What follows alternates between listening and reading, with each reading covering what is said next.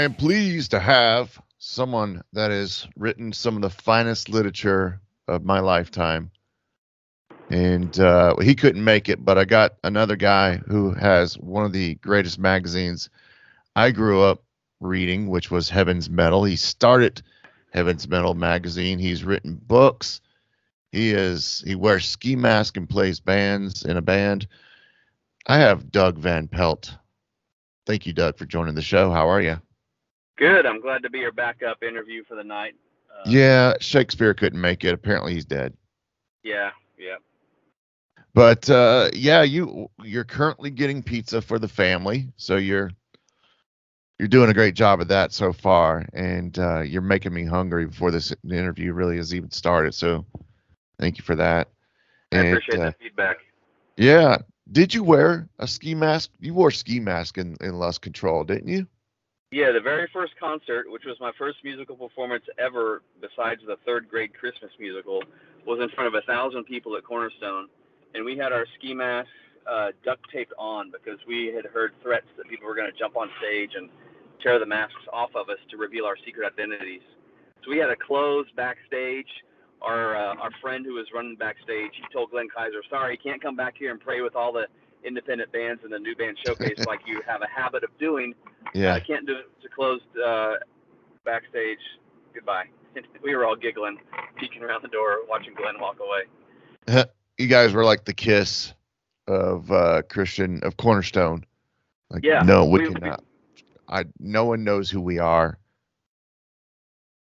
We've made one millionth of the money that Kiss has made. I oh, I could imagine. I could imagine. I could imagine. Uh, what year did you say that was for Cornerstone? 1989. What stage were you? Was that the main stage, or were you guys play a different stage? No, it was. Uh, back then they had a new band showcase. And they had okay. first, second, and third place prizes which was studio time, a little bit less studio time, and then uh, like a keyboard or maybe studio time for one song and a keyboard or whatever. And they took uh, they had 16 bands, uh, four a day for four days. And um, what's funny about that is uh, they had a bunch of music guys like ourselves meet together in Chicago to go over you know the hundreds of demo tapes that were entered, probably about 300 demo tapes to go in on a mad weekend and right. uh, after the weekend came and went, I called up my buddy Mike Delaney, who is the music buyer for Spring Arbor Music Distributors. I said, "Hey, Mike, I know that the weekend has come and gone. I didn't get a phone call. Uh, can I ask what happened?" He goes, "Yeah, you guys were picked, but uh, what's the guy's name? Mark, Steve, Bruno? No, I didn't work with a Steve Bruno. Some guy named Bruno said, "Oh yeah, we sent them a contract. They're signed. They're ineligible." And I'm like, Mike, you know, they did send us a contract but I have redlined that with a red felt tip pen all over the place. I'm not going to sign it. It's a horrible deal. Uh, we are totally independent. So Mike goes, okay, hold on a second. Let me call you back. And so he called back the committee, and some poor band got a phone call that said, I'm sorry. We, I know you got the announcement that you were in the new band showcase, but you're now out because that was my band. Actually, yeah, that was your band, and you're still holding the. You never knew what happened you, you never knew which band replaced you, but it was us. Yeah. But I think that's a hilarious story. It's kind of heartbreaking, who, but uh, who won that? Who won that uh, showcase thing? Do you remember? Yeah, yeah. There were another band from Austin, Texas. We had the we had the whole thing rigged. Not, I'm just kidding, but a band called The Cry, C R Y. Uh, a really okay. cool alternative rock band that was kind of melodic. They've got a couple songs on an Ocean Records compilation called Light from the Underground Volume One and Volume Two that you can okay. hear their talent. But uh, yeah, they were pretty good. Well, I was going to go back a little bit before those days, and we have something in common besides our handsome, good looks, and that would be that our dads were in the Air Force. We grew up uh, kind of Air Force family. Um, my dad retired though I was about 10 years old, but I, we I was born in Germany. We moved around quite a bit, and then he retired, and we moved to the Atlanta area and uh, I saw that uh, your dad he was a jet fighter. Uh, he wasn't the yeah. actual jet, but he was a, a pilot. Uh, is that correct? That is, yeah. He's a fighter pilot. pretty awesome. in the U.S. Air Force, yeah. He flew bombers and fighters over in Vietnam and did a bunch of uh, test flights in the USA. Mm-hmm. One at one period, he was the deputy commander of the test pilot school, and the actual commander, I think, had to go to Europe for like a year. So for a year, my dad had the best job in the entire Air Force, in my opinion, was the commander of the test pilot school. Probably got to fly any plane he wanted to, you know, and it was just uh, the head of that uh, test wing. So, so my dad was the commander of the test pilot school for a good time, and anyway, he, he allowed me to take flight lessons. That's what I was telling you about. And uh, I did not fall in love with flying the way pilots do. I, in fact, enjoyed flying on my motorcycle over jumps and catching air out in the deserts because I we were stationed at Edwards Air Force Base in the Mojave Desert, which is like a giant playground for motocross. Right. And uh, I like that more than I did flying. So I kind of and I had a conversation with the general's son who uh, uh, had kind of had the same attitude. He thought it would just be a piece of paper that he got when he finally got his pilot's license, and he never did it. And uh, so I just let it go. I actually funny I had a I had a bad experience with a, a substitute uh, instructor when I uh, I helped my parents move across the country one summer, and uh, when I came back, uh, Walt Shobe was no longer teaching, or he was gone for a while, and they had some lady and and I think girls rock. I, I think mm-hmm. girl athletes and girl skateboarders are really cool, but yeah. I really don't have anything against women, although this, this story makes it sound like I do. But uh, anyway, she took me up, and we were coming in for the first landing, and uh, you know, you have this glide path, and um, she goes, "Give it some more gas," and I just I hit the throttle a little bit. Give it some more gas. I said, "Give it some more gas," she said. She grabbed the throttle and and uh, and, and punched it, you know, and you know, she's a she's an instructor, so she obviously knows more than I do. But I had made, you know, hundreds of land, at least a hundred landings by that point, and I'm pretty sure that I had the uh, the glide ratio down. But uh, anyway, that really turned me off. I did not want to get back in the in the airplane with her again. Boy, are and you so single? I kind of let it go. wow. Not now. I was yeah. in high school then. Well, I mean, you're asking her. You're like, "Are you single?" Because you're really oh yeah. We want to hang out with you more. Like to go on a date with you. yeah. Can I get your phone number?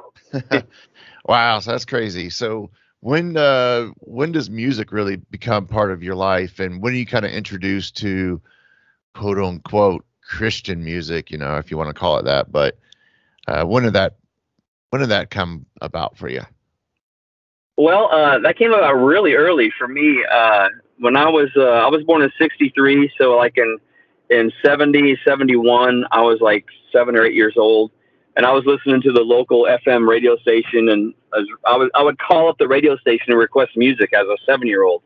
And uh, one of my favorite songs was "Temptation Eyes" by the Grassroots. And I remember hearing the Led Zeppelin three album at a party that uh, the military families all threw, and all the kids hung out together. And I really like Deep Purple, "Smoke on the Water." Mm-hmm. Uh, uh, "Stairway to Heaven" came out in '71, and so I was listening to all those classic rock bands and. Uh, really digging it. And then uh, a few years later, I moved up to Northern Virginia when my dad was stationed at the Pentagon, and I got saved and was walking with the Lord and went to see a movie put out by the Billy Graham Evangelistic Association called Time to Run. And they had a soundtrack, and it featured Randy Stonehill singing a Larry Norman song called "I Love You." And I remember uh, loving that song. I mean, being moved to tears and just loving that song. And I bought the cassette tape at a at a Christian bookstore it was a really weird packaging. Like the cassette tape was almost like a a plastic outer shell, like a DVD Amaray case, but really small. It wasn't like the typical flip it open like a sideways book cassette shells that we're used to. Anyway, um, totally was got into that, but I only walked with the Lord for about six months. For some reason, I backslid and was a prodigal son for the next nine years. Um, and during that early time, I went to go see a, a couple of Christian uh, music festivals. One was called Explo 72, and there was like a one or 200,000 people there. It was a giant free concert at this intersection of like three freeways that were being built in Dallas. And Larry Norman was there, Johnny Cash, Kris Kristofferson, believe it or not, was on the one of the headliners. And uh, cool. Love Song was probably there. So uh, got exposed to that. Then I went to Fishnet uh, 76, I think, with my parents I wasn't walking with the Lord, but kind of you know had to go to church with them and went to this Christian music festival in Front Royal, Virginia called Fishnet. And uh, I couldn't tell you. I remember Andraé Crouch from the Disciples I remember him singing "The Joy of the Lord is my strength" and uh, and j- getting the audience to jump up and down. I remember feeling the energy of that. But that was kind of like a black gospel, a little bit of rock and roll vibe mm-hmm. to it. Um, and then, uh, but you know, as a junior high school kid, I uh, got into Kiss, Aerosmith, uh, Led Zeppelin, and then in high school, you know, Ted Nugent and Foghat and Pat Travers band. Um, moving on in high school, discovered the Scorpions and uh, fell in love with them. And then in college, uh, my third year of college, I came back to the Lord as a prodigal son and mm-hmm. quickly started gobbling up as much Christian rock as I could uh, find and uh, discovered artists like uh, you know, Archangel and Darrell Mansfield, uh, the Daniel Band, Rez Band, Rick Cua. Uh, so that was a fun time to, you know, like a lot of people, they, they have kind of a similar experience. When they discover Christian rock, they really enjoy just discovering how much is out there and uh, there's so much good good hard rock. It was fun. It's fun. It's fun now just going back and trying to like bands I I didn't even know existed back then. This is bad for me to say it, but I didn't discover the Brave until a couple years ago, and I'm thinking, how did I not know who this band was? Because I was listening to everything else, and I'm like, yeah. I've fallen in love with it, with with their stuff, and I, and I've had them on the show because I mean, the album they had out last year is probably to me the best album that came out last year with Evie's Little Garden, and yeah. um, there's bands though that that's the cool thing. You can go back and still find some bands. You're like, I never even heard them at that time. I don't know how I missed it, but uh, uh, you kind of made me think of the the new movie Electric Jesus. Have you seen that movie? Oh, I've seen it five times. I love it. Uh, so uh, yes, love that movie. You just kind of made me think when they're like, oh, you know, the, the kid starts listing all the bands. He names like forty something bands yeah. And uh, it's so cool to hear all those old bands named and uh, all the reference Stryper references and Heaven and Hell tour, but all, all that crazy stuff. Yeah. That's a great movie. I, I figured you'd seen it, but you made I love it. Yeah. You made me you think know about funny it. Is uh, he rattles off 66 band names in that one scene. There's one for every book of the Bible. Yeah, I actually heard that. I was listening to Chris Jericho's podcast, and he had the the director oh, cool. on the writer, and he said that. That is cool. Um, but yeah, so you start gobbling up all this Christian music. What is there any bands in particular that stick out to you at this time that you're really just loving? Um, there's a couple artists. Uh, the Daniel Band really struck a chord with me as being kind of the the hardest I'd heard in 1983. Uh, there wasn't a whole lot. You know, Saint and Messiah Prophet and Stryper had not come out yet, and uh, I think Saint and Messiah Prophet actually predated Stryper. But when Stryper hit, uh, they dominated because they were so so good at what they do. But the Daniel Band was one of the first bands that really struck a chord with me as far as melodic metal, which is what I really is probably one of my favorite styles.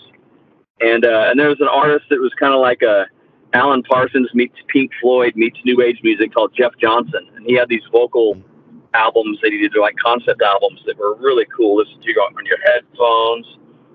And it's kind of trippy music. It wasn't you metal by any stretch, but it had a lot of really cool fretless bass and uh, uh, really cool vocals and atmospheric stuff that was fun. So those were a couple of my favorites pre '84. Then when 84 came around, I actually was in Los Angeles. I decided I wanted to spend the summer with my grandparents who lived in Garden Grove, which is right by Anaheim by Disneyland. And that was the summer that Stryper uh, it was coming out with their debut EP, The Yellow and Black Attack. And I went to go see them at a small club before the EP came out, uh, a place called Radio City Music Hall in Anaheim, mm-hmm. and fell in love with them. Oh my gosh, it was uh, so awesome. They had a song called First Love that they played. It was just oh, yeah. like a, a melodic metal ballad. It was, which is like my, one of my favorite, one of my favorite styles of song in that style of melodic metal. So, uh, and uh, when their album came out, it was at uh, Maranatha Village, was this big giant Christian bookstore in Southern California, in Santa Ana. I was there for their 10 year anniversary celebration, and uh, Stryper was there signing autographs, and they were pulling copies of the album, the vinyl, out of boxes that they just got from their record plants. So my mm-hmm. my copy of the Yellow and Black Attack is on black vinyl because it was actually the very first pressing. That's really cool. So I guess this all really just starts to inspire you. And are you already kind of a writer? Are you are you beginning to enjoy writing? Okay, it's funny that uh, you ask about writing because you know I never had any ideas or dreams about you know being a magazine publisher or a book author at all when I was growing up. I just I remember when I was growing up, I just knew I wanted to be tall. and, uh, How'd that work out so for I was, you? I was kind of I stopped growing at five foot ten, so I'm yeah. average at least. Yeah. Um. But uh, when I look back in hindsight, you know, in the seventh and eighth grade, I was on the yearbook committee in junior high school, and uh, I made my own little comic books, and uh, so I was dabbling okay. with like self-publishing stuff, but you didn't have any dreams to do this as a career and anything like that. But uh, as time went on, I, and I kind of it's kind of funny telling you these stories about some of the concerts I've seen and whatnot. It's almost like God bless me or I got lucky, you know, to really be in the right place at the right time for so many cool events. And uh, and when I was in college, uh, the University of Texas in Austin had a student newspaper called the Daily Texan. You know, there was like 50,000 undergraduate students there, so there was like a ton of people that read the newspaper. And I uh, wanted to, uh, you know, not only evangelize but uh, tell people about the cool music I was listening to. So I was reviewing Christian rock albums for the student newspaper. And then when Stryper did their first little tour outside of California, they came to Texas for about five shows, I think. Corpus mm-hmm. Christi, San Antonio, Dallas, Austin. Um, anyway, and I got to go see that. And it, and and prior to that show, um, the newspaper was getting hit up by the publicist at Enigma, a guy named Rick Orienza. Um, and they said, you know, hey, do you want to do a feature article on the band for like, you know, a day of the concert type article?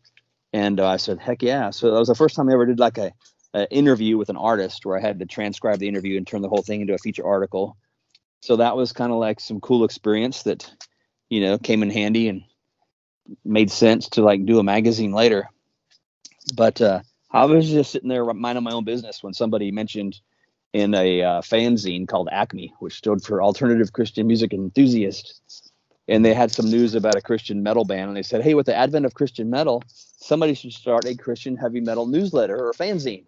You'd have a lot of fun along the way." And I thought, "Hey, I can do that." And so, over the next four or five, six months, I kind of let that vision gel inside my head and prayed about it and got some advice and actually uh, asked my Christian campus ministry at the University of Texas on campus if I could use their mimeograph machine. If you remember back in high school, the when you'd get a test on that blue the blue ink on the paper, you'd smell it as soon as you got it in your hands. I was going to use one of those presses to do my first issue, and I got permission to do it because it was a student organization. Student organizations could use that press for free, but I ended up not going that route for one reason or another. But anyway, I thought that was funny, and uh, come and as it the summer started to start, my friend Kerry Womack, who uh, later on went to form a band called One Bad Pig, he said, yeah. "Hey, I'm going to go to Cornerstone this year for the second year in a row, and why don't you print your first issue of your magazine and I'll hand it out as a promotion." that was kind of the shove out the front door that actually got me to do something and get the first issue published, which was just a, just a six-page uh, photograph, a photocopied um, fanzine. Was it was and, uh, Stryper uh, on the front cover? Stryper was on the front cover, the back cover, and the only photo in the middle was Stryper. Three okay. photos. They're all Stryper. Yeah, I thought I remember remember that uh, when you guys had talked about it or anything was ever mentioned in later issues of the actual magazine. Yeah, I had a column back in the day called Stripe Hype, and every issue there was always some news to report because it came out every two months, and a lot happens in two months. Mm-hmm. And so I always had some news on Stryper to talk about. And so Stryper was definitely the biggest deal at the time. Yeah, I can imagine. Biggest. I kind of came into reading HM probably or Heaven's Metal. Uh, gosh, I'm trying to think. It had to be around '93 or so when I was introduced to it, because I I was I was into Stryper, but I had a friend when I moved to Atlanta who eventually got me into all this kind of music and in the magazine and then my parents were subscribing me to to your magazine also. So you know i was always excited about getting that. I read every i think Nice. i read from front to, to back. And uh yeah i was i loved i loved when that magazine got in. I learned about so many bands uh during that time. Also when you guys started putting out uh, the VHS, uh, uh, like the first one had Stryper and and I had XL on the other day, and we I asked him about how he got on there, and he told me it was because I think he was torn with the Crucified, and and they get they came through Texas, and you had asked him if you wanted to be on it, something something to the to that effect, and uh, was it PK Mitchell? Was he on that first one? You remember that? Yeah, he was. I think the Amazing Grace song. He did a Yeah, cover of I've never- worship. I never heard. tune. I don't know what else happened to him. I just remember that. I mean, all those things though stuck out to me as a young, uh, impressional, impress- impressional, impressional. I don't know what the word I'm looking for. Uh, a guy, you know, Impressionable. impressionable. Thank you. Yeah. I was missing something there, as always. You can find uh, him on Facebook. PK Mitchell is out there. I think I, I probably have tried. Now that I'm actually trying to do this, where I'm interviewing people, I'm trying to find all the, you know, kind of guys from from and some. Uh, a lot of them have been very responsive, thankfully, and then some just haven't responded. And uh, thankfully, I've been very blessed so far with the guests I've had on. But anyways, going back to the magazine, when do you finally say, okay, we're gonna we're gonna step it up? It's gonna be a, an actual magazine. It was a slow process. I didn't have any investment capital, so I could only grow as I could afford to grow. And uh, so for the first few, the first year was uh, photocopied at like a Kinko's or or a Ginny's uh, photocopying place uh, near the campus of University of Texas. Um, and uh, anyway, but in the first two months, I got 300 subscribers because the idea uh, just took off, and and I would trade classified ads with other underground fanzines and newsletters, and we'd trade classifieds with each other. So the word got out.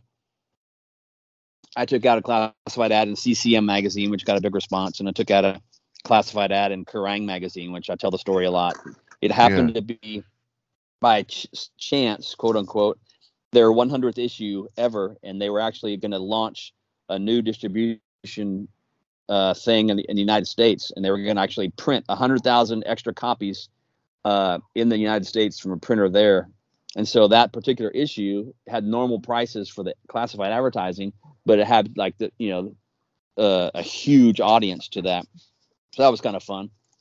And just- uh, there's Well, well, I'll go Go back to it. Keep going. I, I have a question for you. Hopefully, I'll remember it. But you know, keep going. Okay, so things grew uh and there's like little jumps like uh in the spring of uh 86 I got a package from Gavin Morkel of Pure Metal Records and there was like two or three new albums. One was a test pressing and a couple vinyl albums that had just come out. And they said they wanted to start advertising in Heaven's Metal and would I be interested in designing the ads? And so I used uh, my, my cut and paste skills and my photocopying services to uh, uh, put together the you know their ads and instead of getting cash i got uh, product. So uh, i got wholesale prices for product and i would sell vinyl and cassettes through the mail uh, for those first few so that was the first advertising besides classifieds they came in. Yeah. and then uh, another time uh, frontline records had bought intense records and they decided you know we're going to do the majority if not all of our marketing in heaven's metal magazine. So that was a big infusion of uh of you know marketing money that helped us out with every single issue to help pay their, our print bills which got bigger yeah, bigger. because you don't have the internet right there, and that's really a great idea for them to be able to use something that they know is targeting their audience. They could get that word to their audience too. So that that was a great idea.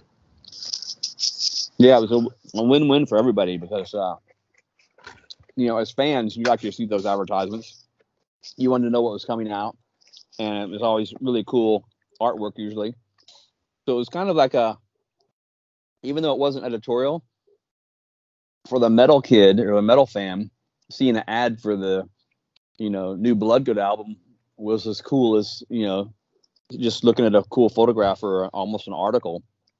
Um, so it uh, it really went over well, and that was another big moment where we grew. There was another big step when I went into newsstand distribution and on retail level, which had another connection with Lust Control. Um, Mike Delaney, the music buyer for Spring Arbor, uh, ordered like 400 copies, I think, of our cassette tape. This is a condemnation. And the day that it hit the warehouse, the warehouse, uh, it became the talk of every employee at the Spring Arbor warehouse. They would, people would call their friend on the intercom, "Hey, Joe, did you see the SKU number 223? Oh my gosh, is that really the title? Do they say condom in this album cover?" Uh, and um, so pretty soon, Mike gets a phone call from the vice president of sales. He gets called into his office and he walks in there with his tail between his legs. And they're like, Mike, you have to return all these. We can't carry this. It's got the word condom in it, you know? So Mike calls me up sheepishly and says, you know, I'm sorry, Doug. Is there anything I can do for you? And I go, yes. You know, th- there's a flyer program that you guys have. So every bookstore in the con- in North America got shipments from Spring Arbor like every week, sometimes every day. And there was flyers inside the box when they opened it up there were advertisements that you had to pay a couple hundred bucks or a hundred bucks or I don't know how much it was to have a flyer and with a phone number on how to order it if you wanted it. And I said, give me one of those flyers, please. And he goes, okay, I can do that. And uh, the the magazine ad I put together really took off. And the magazine program person looked over Mike's shoulder and said, can I take this title on? And he was like, yeah, sure. So that's how I got, I made the jump into retail distribution. So that was fun. So, okay, I have a couple questions, kind of jumping ahead a little bit with the magazine history. What uh, issue was the best selling issue ever? Hmm. Wow. Well, what's interesting about Heaven's Metal and HM Magazine is we had extraordinarily high sell through percentages. I don't know if you know this. I, I learned this as I learned the magazine business by experience, but like, you know, Time and Newsweek and Rolling Stone or whatever, the, the stuff that's sold in a convenience store. Yeah. They don't try to sell out the the magazines there. They know that if they if they put in 50 copies and all 50 copies sell out before the week is over, they've lost all these potential sales. But if they put 100 copies on the shelf, they'll sell 75. And uh, so anyway, that's the idea. And most magazines that are successful have a sell through percentage of right about 50% a little bit less than 50, a couple percentage points over 50. But HM and Heaven's Metal was classically in the 55 to 60 percent sell through in those um, on those newsstands. So that was kind of, that was kind of cool. Um, which issues sold the best? I don't really know if I have data on that. At one point, mm-hmm. our paid circulation with subscribers and retail sales went to up to 23,000 copies uh, every issue. So and uh, was that were you guys doing monthly at one point, or did it changed towards the end, all, didn't it? During the the very very end, when I could see the end of print coming, I went from every two months, which is called bi-monthly, to quarterly, because the ad sales to, to help pay those print bills were just not coming through anymore. But yeah, it was every two months for the the 27 of the 28 years it was in print. All right. And the other question I wanted to ask you, whose idea, or maybe it was your idea to feature a secular artist? When did that come about? And was that difficult? Trying to how'd you how'd you guys tell them like yeah this is a Christian magazine? How was it explained? Just how did that process happen? What's funny is uh, as the magazine grew, uh, you know, Heaven's Metal got on the radar of publicists everywhere. You know, the publicists for Atlantic Records and Warner Brother Records and Epic Records and this label and that label. You know, they're always looking for media outlets to get coverage in. And so I was on their radar and I started getting, you know, uh, uh, packages in the mail from Epic Records, a new advanced CD or advanced cassette on some big band that was coming out and it had like a bio that told the story about the new album.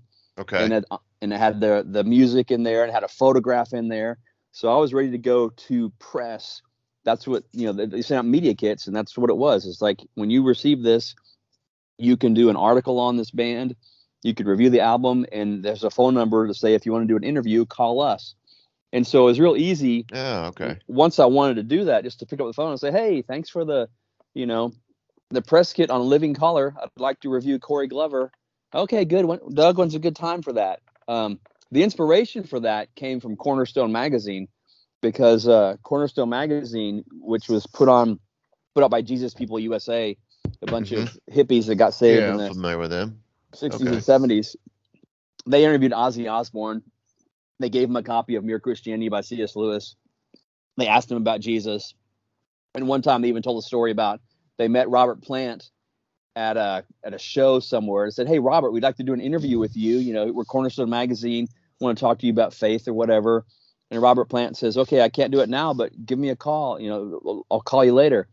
And when they were leaving, they were like, Is he gonna call? Nah, he's not gonna call. Well, mm. sad to say, they get a voicemail from Robert Plant a couple days later. Hey, this is Robert calling you back, like I said I would. You know, click. And I think that I think somehow in that story, I don't remember the details, but I think they really let him down because they didn't take him serious, and he called during a window of opportunity where he would have done it, and he they weren't there to take the call, so it never happened.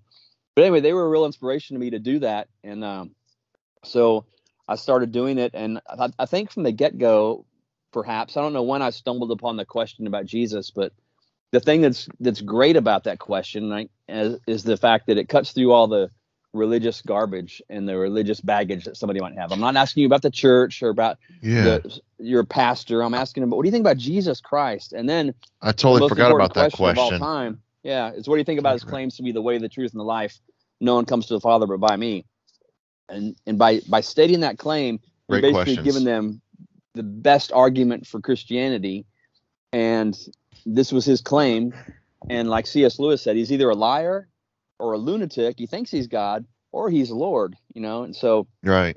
Um, but most artists, they're um, they're they get bored doing interviews back to back to back. You know, they do like four hours of in, thirty minute interviews over and over again. They get the same old questions from every single journalist in the world.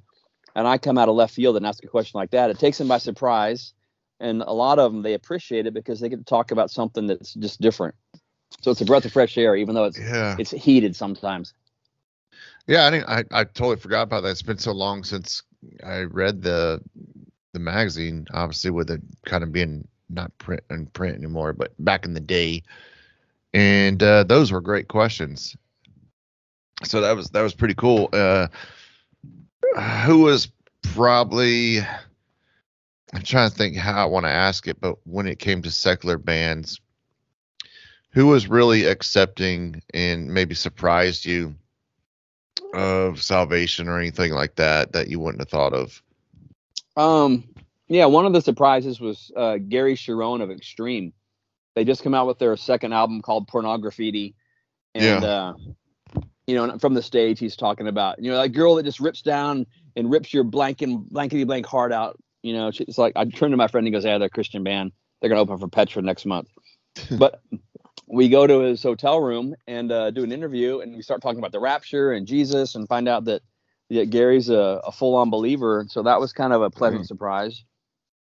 Um, the the drummer for Kansas, Phil Ehart, is a great drummer, and he had a, he had like two or three members of his band come to Jesus, and you know, and um, that was kind of a dramatic deal, and it kind of their lead singer Steve Walsh left the band because he didn't want to sing lyrics that Kerry Livgren, the newborn born again Christian, was writing. Yeah. And so he saw all this drama around him, and um, I'm, I'm, sure he has a unique perspective.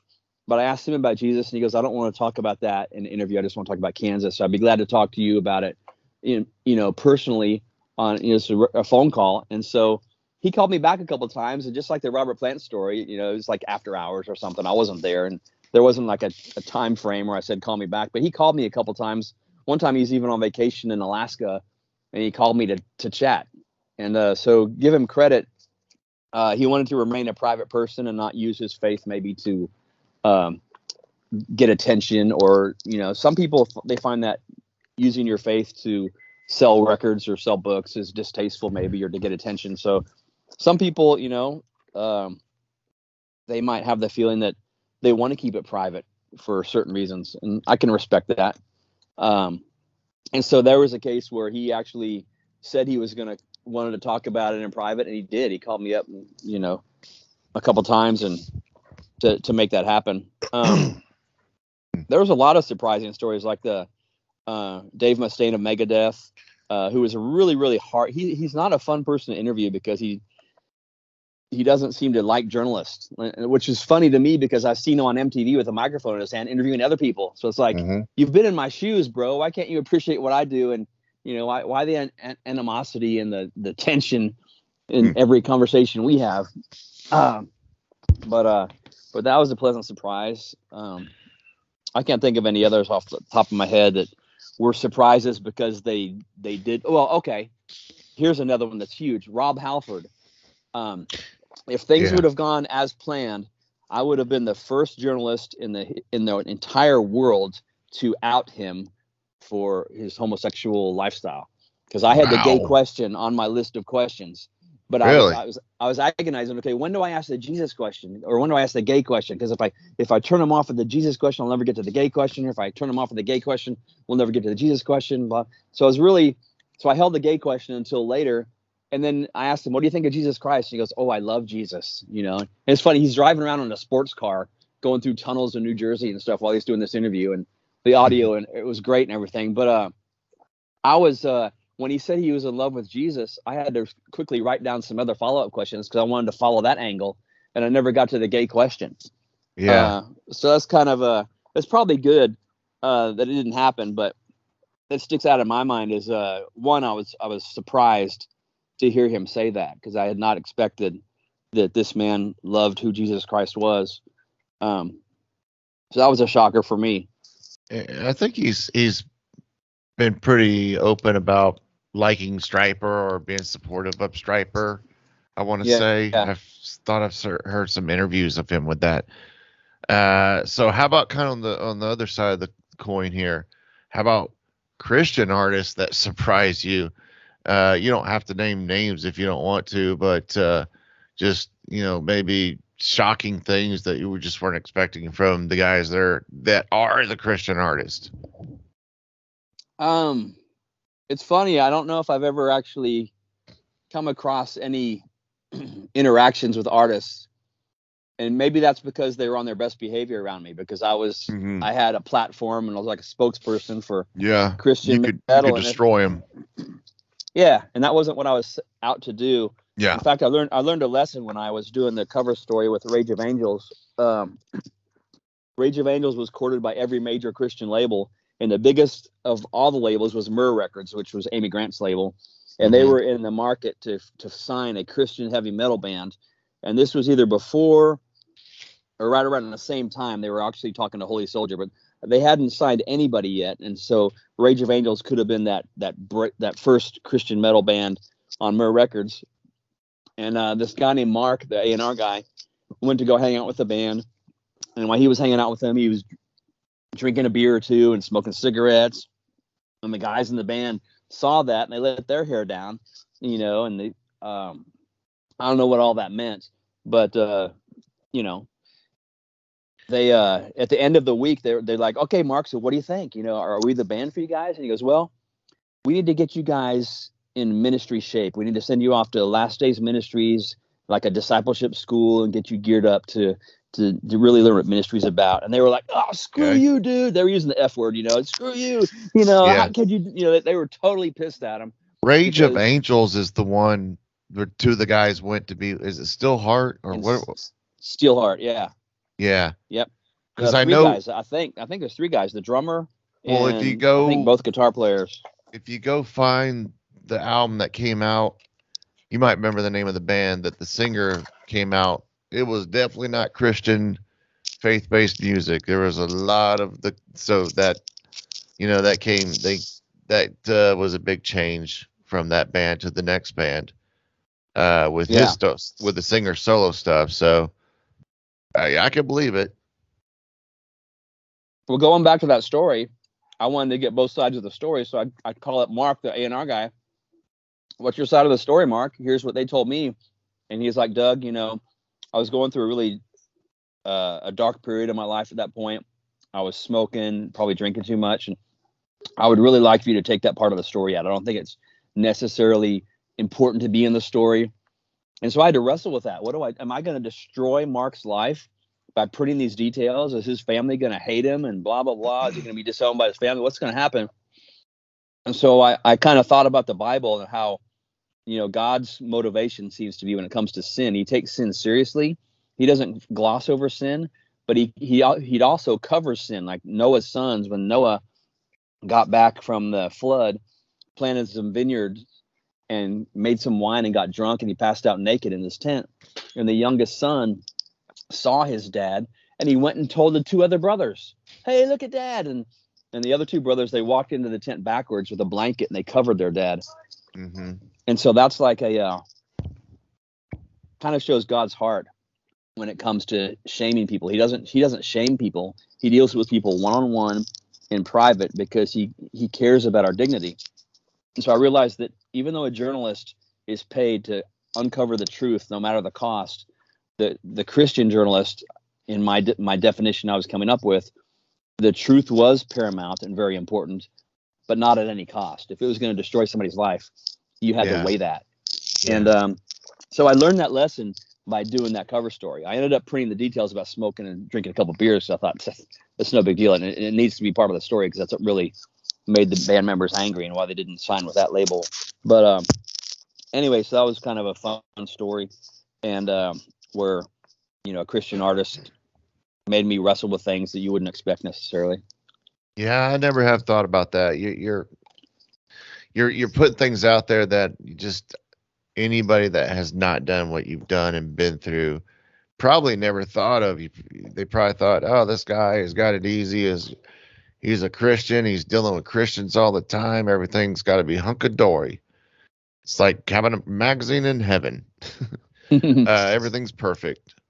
Jesus is our editor. No, anyways, um, so uh, I, I was kind of thinking about other stuff, but uh, you know, you a while back, just kind of jumping up a little bit and then come back to the uh, magazine.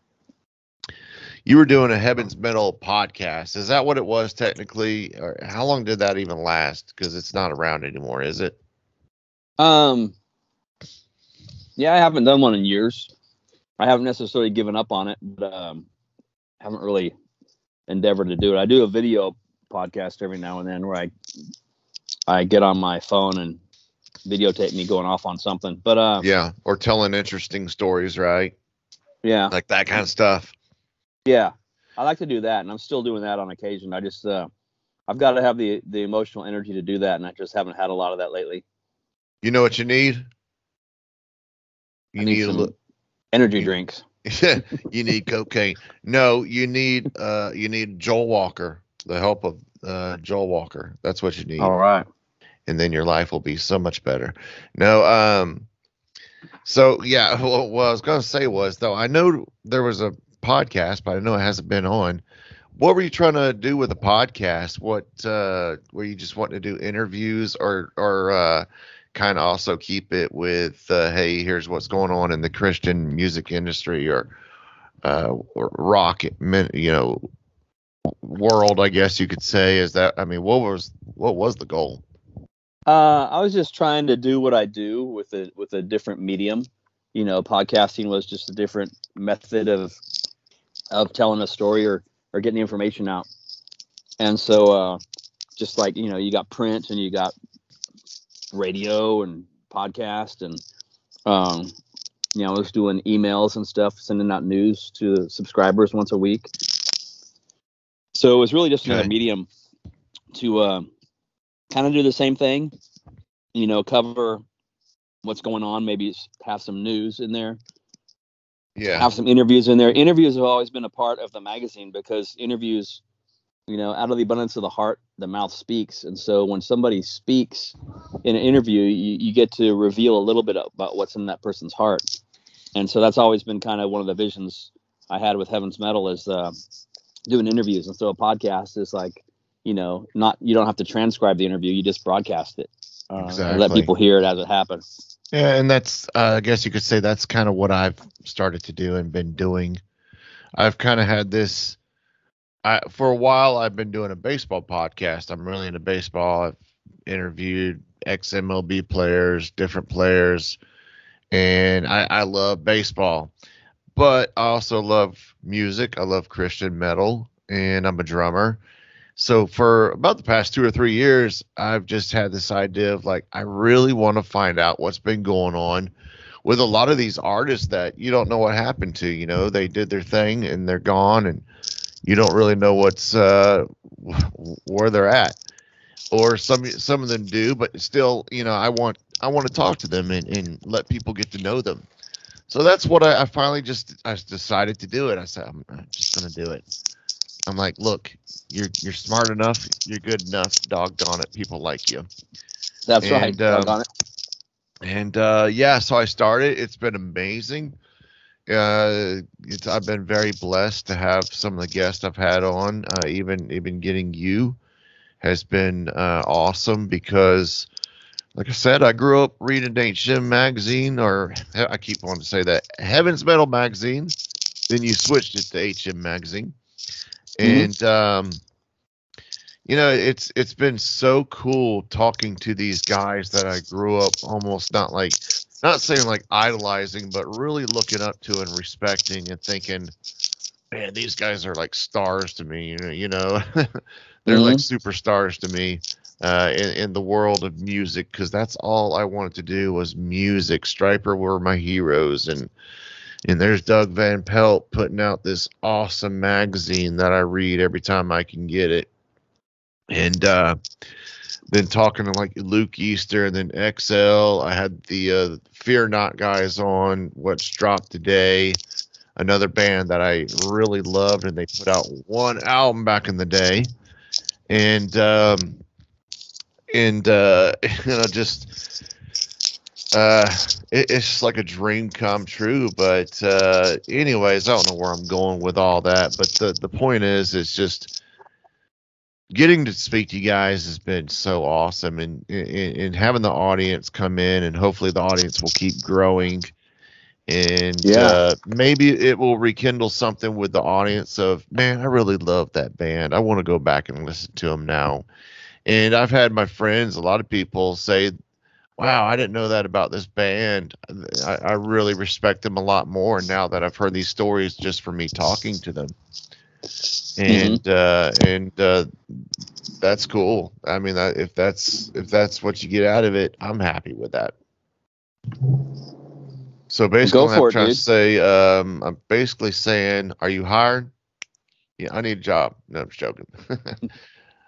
um, yeah, I I uh, I was gonna get to um, I guess what was about 2013 though. You you do sell off your is it your ownership or what do you how does that work 2013 you sell off and do you just do the digital stuff at this point for the magazine yeah, uh, well i took hm magazine and i basically sold it uh, for an undisclosed sum the undisclosed sum was actually instead of getting cash he was going to pay me a percentage of royalties or percentage of profits for the next five years and maybe a small percentage for the lifetime and the the dude couldn't uh, monetize it, and uh, I didn't get any money for the the sale of HM magazine. But he he he owns it now.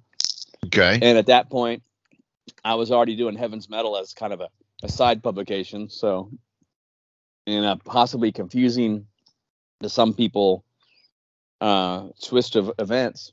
You know, Heaven's Metal uh, kept on going as a website only thing yeah. And HM Magazine uh, is still going as a website only thing.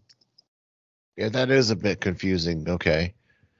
Uh-huh. Because unfortunately, with the internet and everything, magazines have kind of they're not what they once were. You know. No. No one. I mean, you can easily pull up something on a Kindle or on the phone and read it, as opposed to waiting for the magazine to get there. You can it's uh it, it is crazy, but I kind of still like magazines. You know, it's just it's cool to have. You have those colored photos and you know, as young people, it was even cooler if you had a magazine because you could rip out your favorite artist, a picture of them, and hang it up or something, you know? Yeah. Yeah.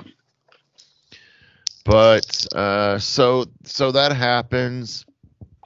Um, kind of kind of tell me about. Uh, well, just if you don't mind, before we kind of move on from there, what was your favorite? Uh, maybe some of your favorite stories from your your time with Heaven's Metal magazine? Um, well, one of my favorite interviews was with Darrell Mansfield. I asked him to share his testimony, and uh, he was uh, um, he was kind of growing up in the late '60s and early '70s, and uh, he had long hair, but he didn't do drugs. He called himself "Don't Panic, It's Organic." Darrell Mansfield, and he did right. silly things like he rented a he found a policeman's uniform and he came to school early and was directing traffic into the school parking lot. And uh, but like in the same week, I think his uncle or his brother or somebody he knew uh, died in Vietnam, and I think a girlfriend left him. Um, mm. All this stuff happened, and all he wanted to do was just be with Jesus. And the only way he knew he could be with Jesus was to be dead and, and be in heaven. So he went into a church with a butcher knife and he was going to slit his wrist and just lay down and you know die and then go to heaven and see Jesus. And uh, he sliced his his right hand so deep that he had to put the butcher knife between his legs to slice his left wrist. And he sliced his left wrist and laid down at the altar to die and go to meet Jesus. And some janitor was cleaning the church and saw him and you know called the ambulance and a cop was like, you know, what do you want, son? because you know obviously this guy was on drugs or something and he looked up at the cop he said life and apparently there was a nurse there that was a spirit filled believer and she uh she she, she showed darrell how he could actually meet and know jesus without having to die yeah. to do it and she led him to wow. christ and that's how he came to christ and that that story is just so freaking powerful it's just i was uh privileged to be able to hear that you know and tell that story and um, uh, yeah, that's a that's a once in a lifetime kind of story right there. I mean, just how, how powerful it was to hear. I'm sure. Met, wow. Yeah, I met this guy named Valery Barinov who was at Cornerstone '87, and he was a Russian rock artist who released a uh, a uh, a rock opera called The Trumpet Call, and it was a Christian rock opera and this was when the, the, Russia was in the Soviet Union, and he was sent to prison for being a Christian. He was sent to prison for releasing this Christian rock opera on vinyl, wow. and uh, I got to meet him and talk to him, and he showed me the scars on his back from being whipped in prison, and uh, so that was pretty uh, amazing and a, a privilege to be able to to talk to that dude. Yeah, uh, the, the other thing I want to ask is, did you ever get to build up a friendship with guys like Stryper? Yeah, and that first tour through Texas, I took the day off. Of, I skipped classes, and mm. spent the whole day with them. So I was uh I wasn't helping them loading gear. I wasn't doing any work. I was just hanging out with them. And uh yeah, you you were supposed to be writing that feature though, friends right? with them ever since. Uh, the feature was already written and turned okay. in in the paper. I actually think I had copies of the article with me that day. When's um, the, when's the last time you talked to those guys? Um, I've been texting uh, some of their relatives in the last week. I'm working on a book project with some interviews that'll feature them as well as a bunch of other Christian metal uh, uh legendary artists. Uh, yeah, how many books have you written so far right now? Because that that does take me to a question, but uh, actually, uh, I, I meant to ask you here, but uh, go ahead and answer that one. How many books? I think I've written four. Um, the first book I wrote was uh, my uh, Great American Novel. It's the book that kind of had to come out of me. It's called Desert High. It's a novel about high school football and time travel. And then I of wrote course. a children's book uh, called Bobby Baby Bear and then I've written two books called Rock Stars on God. One was Volume One, which came out on uh, Relevant Books in 2003. Are those based on true big... stories? Yeah, those were just interviews from the pages of Heaven's Metal and HM Magazine. Okay. and volume one had like the bigger names like Alice Cooper, Metallica, Kiss, and uh, Henry Rollins. And volume two had the better interviews that I handpicked. Um, and then I'll, I'll, I'll do volume three and volume four eventually. And then I co-wrote the book honestly by Michael Sweet, and I'm going to write yeah. two more children's books. Well, and that's the book I want to get to is uh, the Michael Sweet book. Um, okay. How much did you have to do, or how much were you involved in writing that book? I did uh, 17 hours worth of uh, interviews with Michael, and I transcribed all the interviews, and I put it together in a book, mm-hmm. and uh, sent it to Michael and sent it to their manager and sent one to myself so I could look at the raw interviews and I had them divided into chapters and stuff. And I think from Michael's perspective, he thought that was my finished product, which it wasn't. It was just this is the end of stage one, transcribing the interviews, and he really wanted the uh, the book to be kind of like a really cool uh, memoir or uh, biography, kind of like Sammy Hagar had written and a few other people that uh, just came across as more cool instead of just telling story after story after story. Yeah. And uh, and so the manager uh, said, "This is what we want you to do, Doug." And he wrote the first chapter, and everybody loved it so much, especially Michael. He said, "Oh, let's just do that. Let's just have you write it." So, so like a guy who produced an album, I can look back and say that drum track on this song, that's my drum track. Okay, mm-hmm. these guitar leads right here, that's that's mine. But right. those vocals on that song were re-recorded. This, you know, so so I uh, I am a co-author of that book, and uh, you know, very, very, very proud of it and very excited about it. Uh, but Dave Rose came in and did the the finishing touches on it, and he made it he made it awesome. Um, well, let me ask you so this: I, I, had a ton to do with it. All the stories uh, I heard firsthand. Yeah, that's what I want to ask you. It, maybe even something that wasn't put into the book. What surprised you, or maybe something you never even heard? Because I mean, as a reader, thinking oh man, Michael and Lisa got pregnant before they were married. You know, you're thinking, wow, I'm kind of shocked about that, even though, I mean, I got, I impregnated my wife before we were married, living in sin. So I was like, me and Michael got a lot in common, except anything else.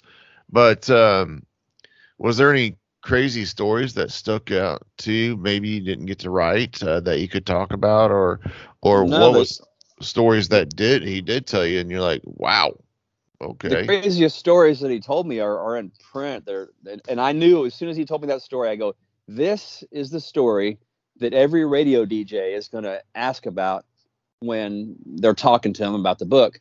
And first of all, uh, he married Kyle, who was uh, uh, uh, a makeup artist that he met early on, like in '84 and '85, and that was the the the woman he married and and was married to for 20 plus years, I think.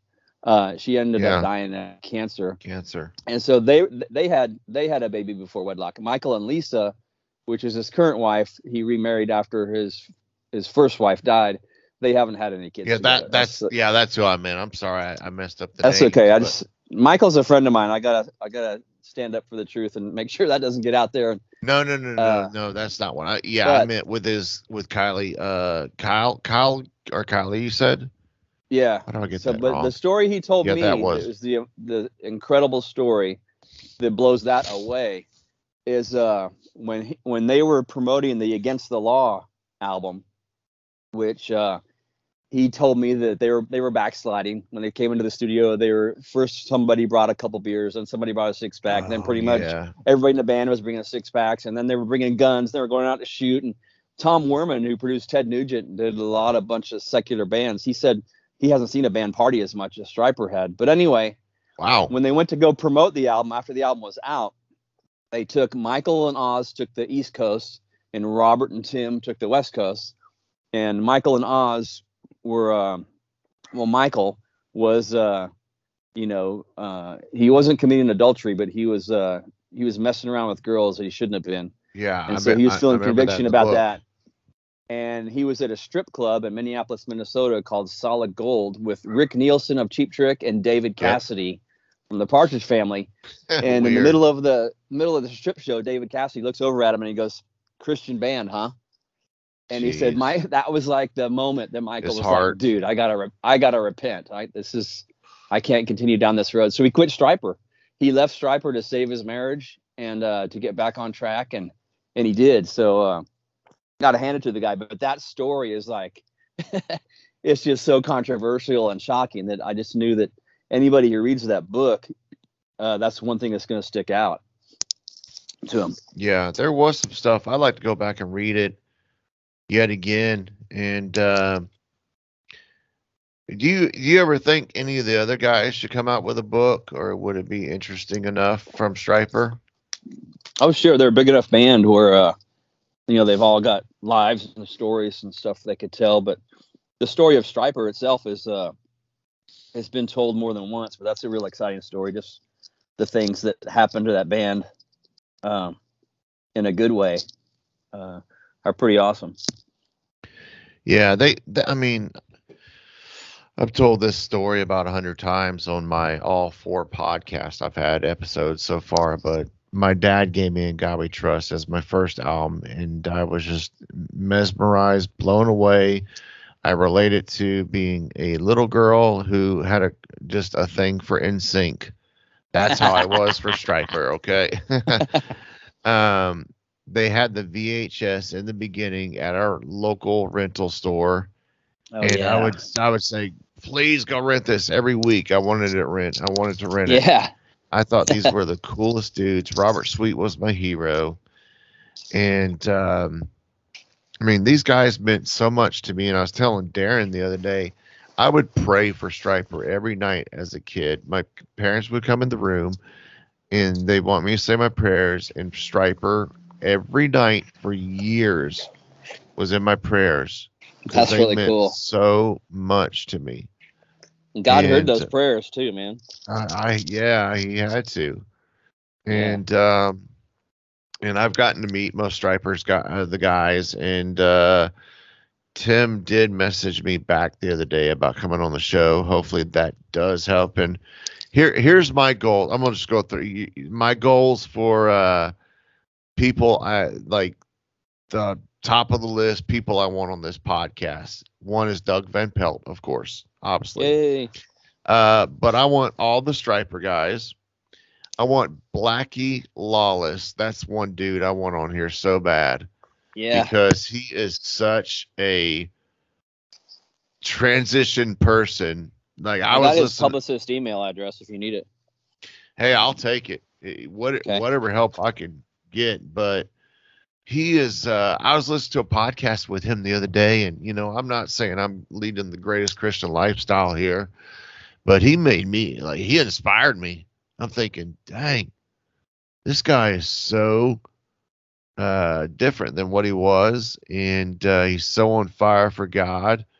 He could lead so many people to to Christ, and uh, so yeah, th- those are kind of the guys that I'd give anything just to that you know that that's my dream episodes with the podcast. So cool, you'll get there. Uh, yeah, but uh, you know, I don't want to keep you too much longer, and uh, I don't even know what's going on with the game. There's a game on tonight. Did you know that?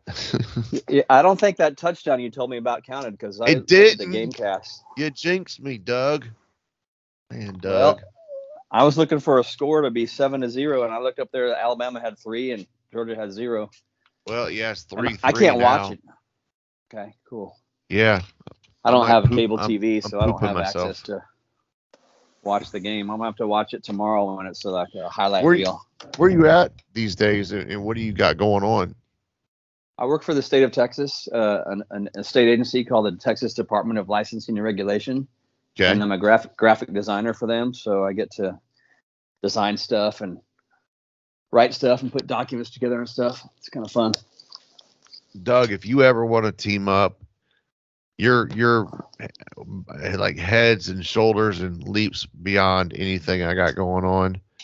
But if you ever want me to team up with you to help you with anything, man, I'd be more than happy to. Uh, if there's anything I can ever do to help, because you were a big part of my my my I would say childhood, my teenage years, and uh, and uh, the magazine really impacted a lot of people's lives, brought something that no one else was bringing out. And uh, I want to say thank you. I appreciate you doing that. Oh, well, thanks, man. I appreciate the encouragement because it's uh, it's very encouraging to hear that. yeah. So I mean, I it, and I seriously, if there's anything I can ever do to help anybody else out, uh, especially guys that meant a lot to me, like you and, um, you know, Stryper, those guys, or whoever it might be, uh, man, I'm I, I will be I'll I'll I'll be there for you if you ever need anything. If you need me to pub anything, or if you ever want to come on the show and discuss something, uh, dude, I'm I'm there, man. Um, because um, it, it's just such an honor to get to talk to you. I, I know it sounds maybe a little goofy and cheesy, but and we've been joking a lot. But Doug, you, you you've done a lot. You you've made an impact in a lot of people's lives with with this magazine that you've had, and uh, it wasn't just a magazine. It it was a really great magazine. You had a lot of the artists that people wanted to to know about and learn about and uh, you brought it to their attention and you made things more exciting. It was a privilege man. It was a lot of fun. It's uh it's so appreciate I'm, the encouragement. Yeah i'm and, trying uh, to make you cry. Are you about to cry yet or not? I, I may take you up on the offer to help man. I don't, I don't have really an agenda nope. or uh, or ambition anymore well, here's my to, thing. To like seriously, thing, off, something comes to mind, I'll let you know. Offers on table for whatever it might be. If you ever want to do another podcast, you ever want to do story time or something, say, uh, it, you know, hey, I got a five minute segment with Doug Van Pelt on this week's episode, and he's going to tell you a cool story about whatever it might be. I could do that. Um, but before I end, I, I did want to mention because we were talking about you said uh, you had a story about Holy Soldier and kicking off the bus, uh, the the singer, old Steven Patrick. Uh, mm-hmm. Any other crazy stories that you know about that? Was or is that basically the the big juicy one you have? Uh, it's funny. It's like sometimes when I want to remember these stories, uh, I rack my brain and can't think of stuff, but it, it just kind of comes to you out of the blue. Sometimes you remember something about crazy that happened. Um, like a, a, goofy story that just came to mind that's that's not very juicy at all, but uh, people in European countries, you know, think differently than we do, and you know, yeah. Caesar Kalinowski uh, had a label called Wonderland Records. They had this really cool band called Jet Circus, which was kind of like a hybrid, kind of like a face. I remember no them. They had uh, they mixed a little bit of hip hop and dance music with metal and rock, and um, anyway, they came over and they were, he brought them to Cornerstone Festival and as soon as they get to the hotel, they run and they jump in the pool naked. it's just hmm. they're from Sweden; they didn't think anything of it, and uh, it's kind of not something most Americans do. Um, yeah. There was a story by there was a band called Betrayal, which was a really cool, and Caesar actually produced their debut album too. Um, they uh, they were called Martyr before they were called Betrayal, but I think they had to change their name when they got signed to Betrayal because somebody had the name Martyr copywritten written. Anyway, uh, so Betrayal was out on tour, and they had like a van, and they were pulling like a U-Haul trailer, and uh, their trailer, as they were coming down a hill, I think, or they were traveling on a freeway, their trailer came unhitched from their van and went past them and plowed into a guy and killed a man. And Ooh. the band broke up after that. They couldn't. That really shook them up. it was so imagine. intense. Yeah. So. Uh, they are no more, and that's their that's their ending story. Hmm. That's a a heck of a story from the past. Well, I got a couple fun questions for you, if you don't mind, just before okay. we end it. All right. If you're cool with it, and we'll we'll be done, and you can go eat your cold pizza. Sounds good. Uh, um, let me let me find these questions here real quick. Okay. All right. In the words Off. of Pat Benatar, hit me with your best shot. Here we go. Favorite movie ever? The, oh, that's easy. That's The Jerk with Steve Martin. Uh, yeah. It's got so many humorous lines in it. And I have a trivia question for you. Name the sure. seven items that he walks out of the house with. This is all I need. This I need. There's seven items, and I will Oh pause my god. So you can ask your audience the question. I, I'm gonna, I'm gonna pause, and then I'm gonna tell you the answers. Okay. Okay. I don't know. I cannot remember. Uh, well, yeah. One was was one the dog. Nope. Okay. I don't know then. Okay, so it's a remote control, a paddleball game, a book of matches, an ashtray, a magazine, probably HM, a chair, and a lamp. Those are the seven Lamp. items. I don't need anything else, but I, I need this lamp. He trades all seven items to an old lady in the on the streets for a thermos. Anyway, so next I was born a poor black boy. yeah, this is the best movie ever. Greatest uh, intro to a movie. All right, so favorite movie is The Jerk. What have you been binge watching lately? Uh, Cobra Kai. So are you in the new season that just Yeah. came out? Yeah, we just finished up uh, all the episodes that they've posted. So now we have to sit there and wait for the the rest of the season Right. four, I think it is, to to finish up. I'm I've also- uh, I'm on The Witcher, the second season of The Witcher.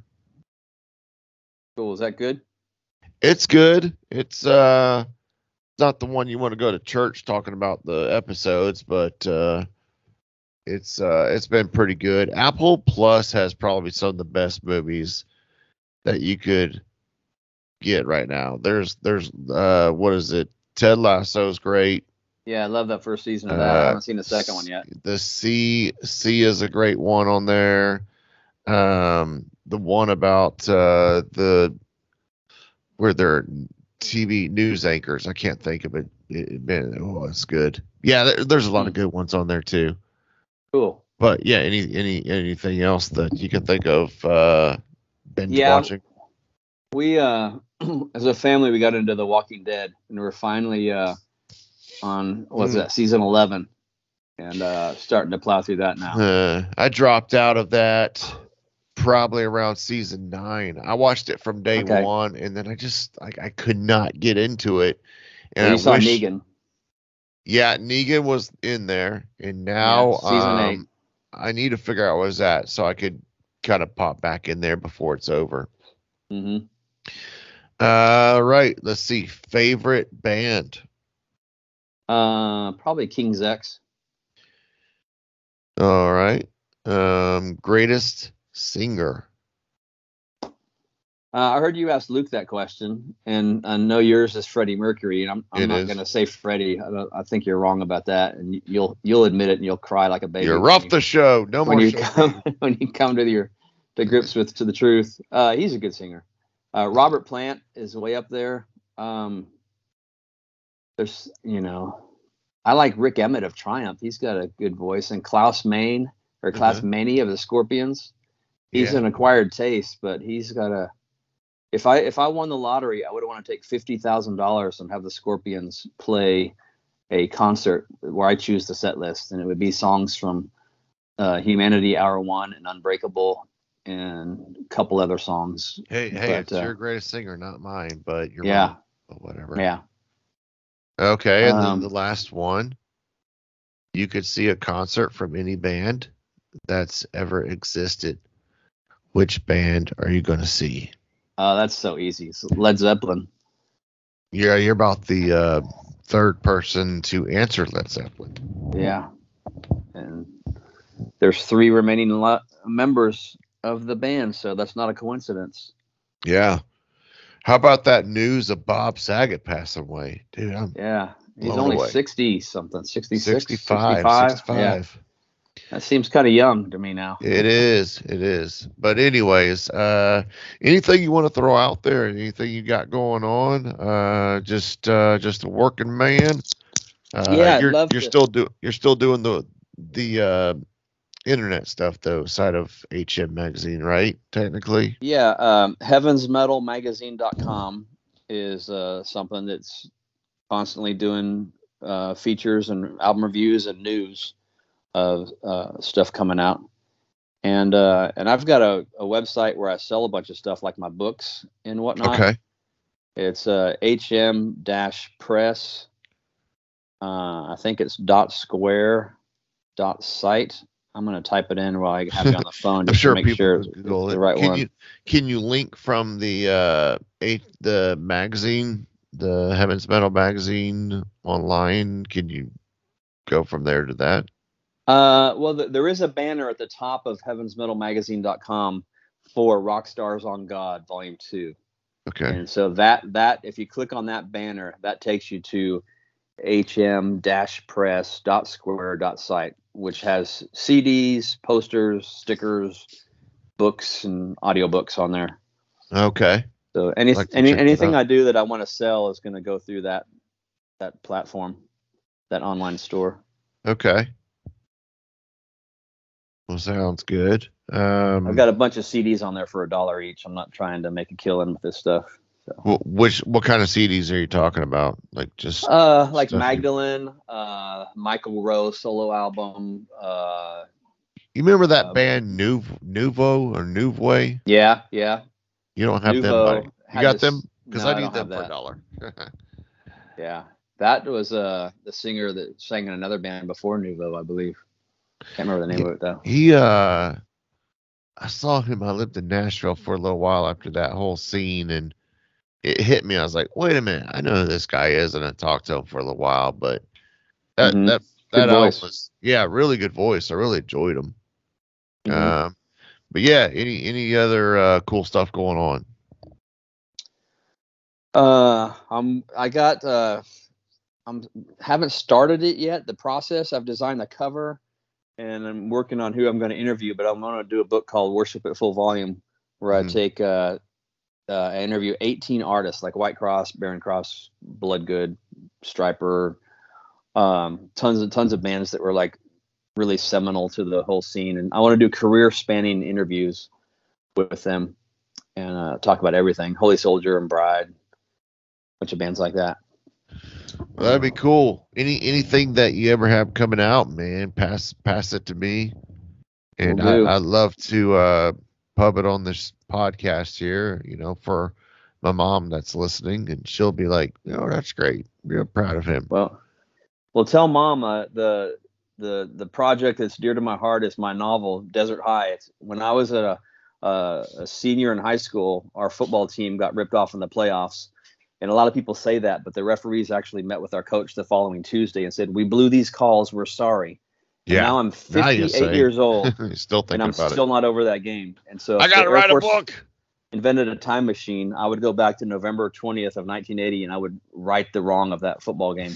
that's awesome. So that's what it's about. I hope the book gets made into a movie because it's like I think it's a great story, and you know, people need stories to make movies for, and this would be a heck of a heck of That's a movie. like uh the the movie Mr. Destiny with John Jim Belushi. Remember that? yeah, yeah, He's like, if I would have hit the home run, everything would be different. and then he does, and it's it's kind of like a wonderful life in a way, Mm-hmm. but different.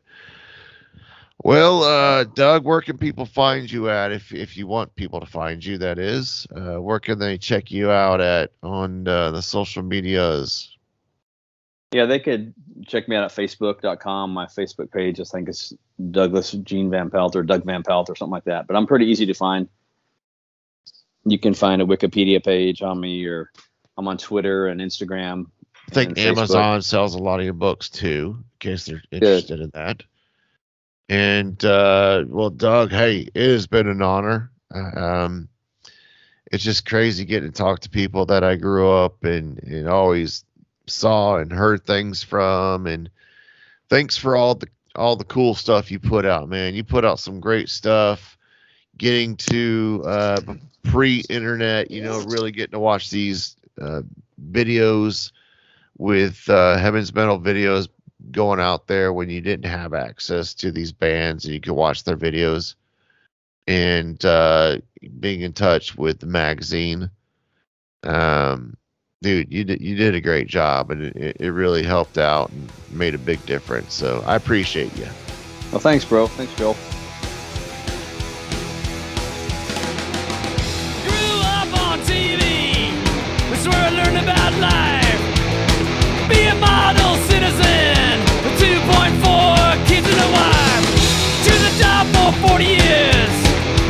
keep your head down.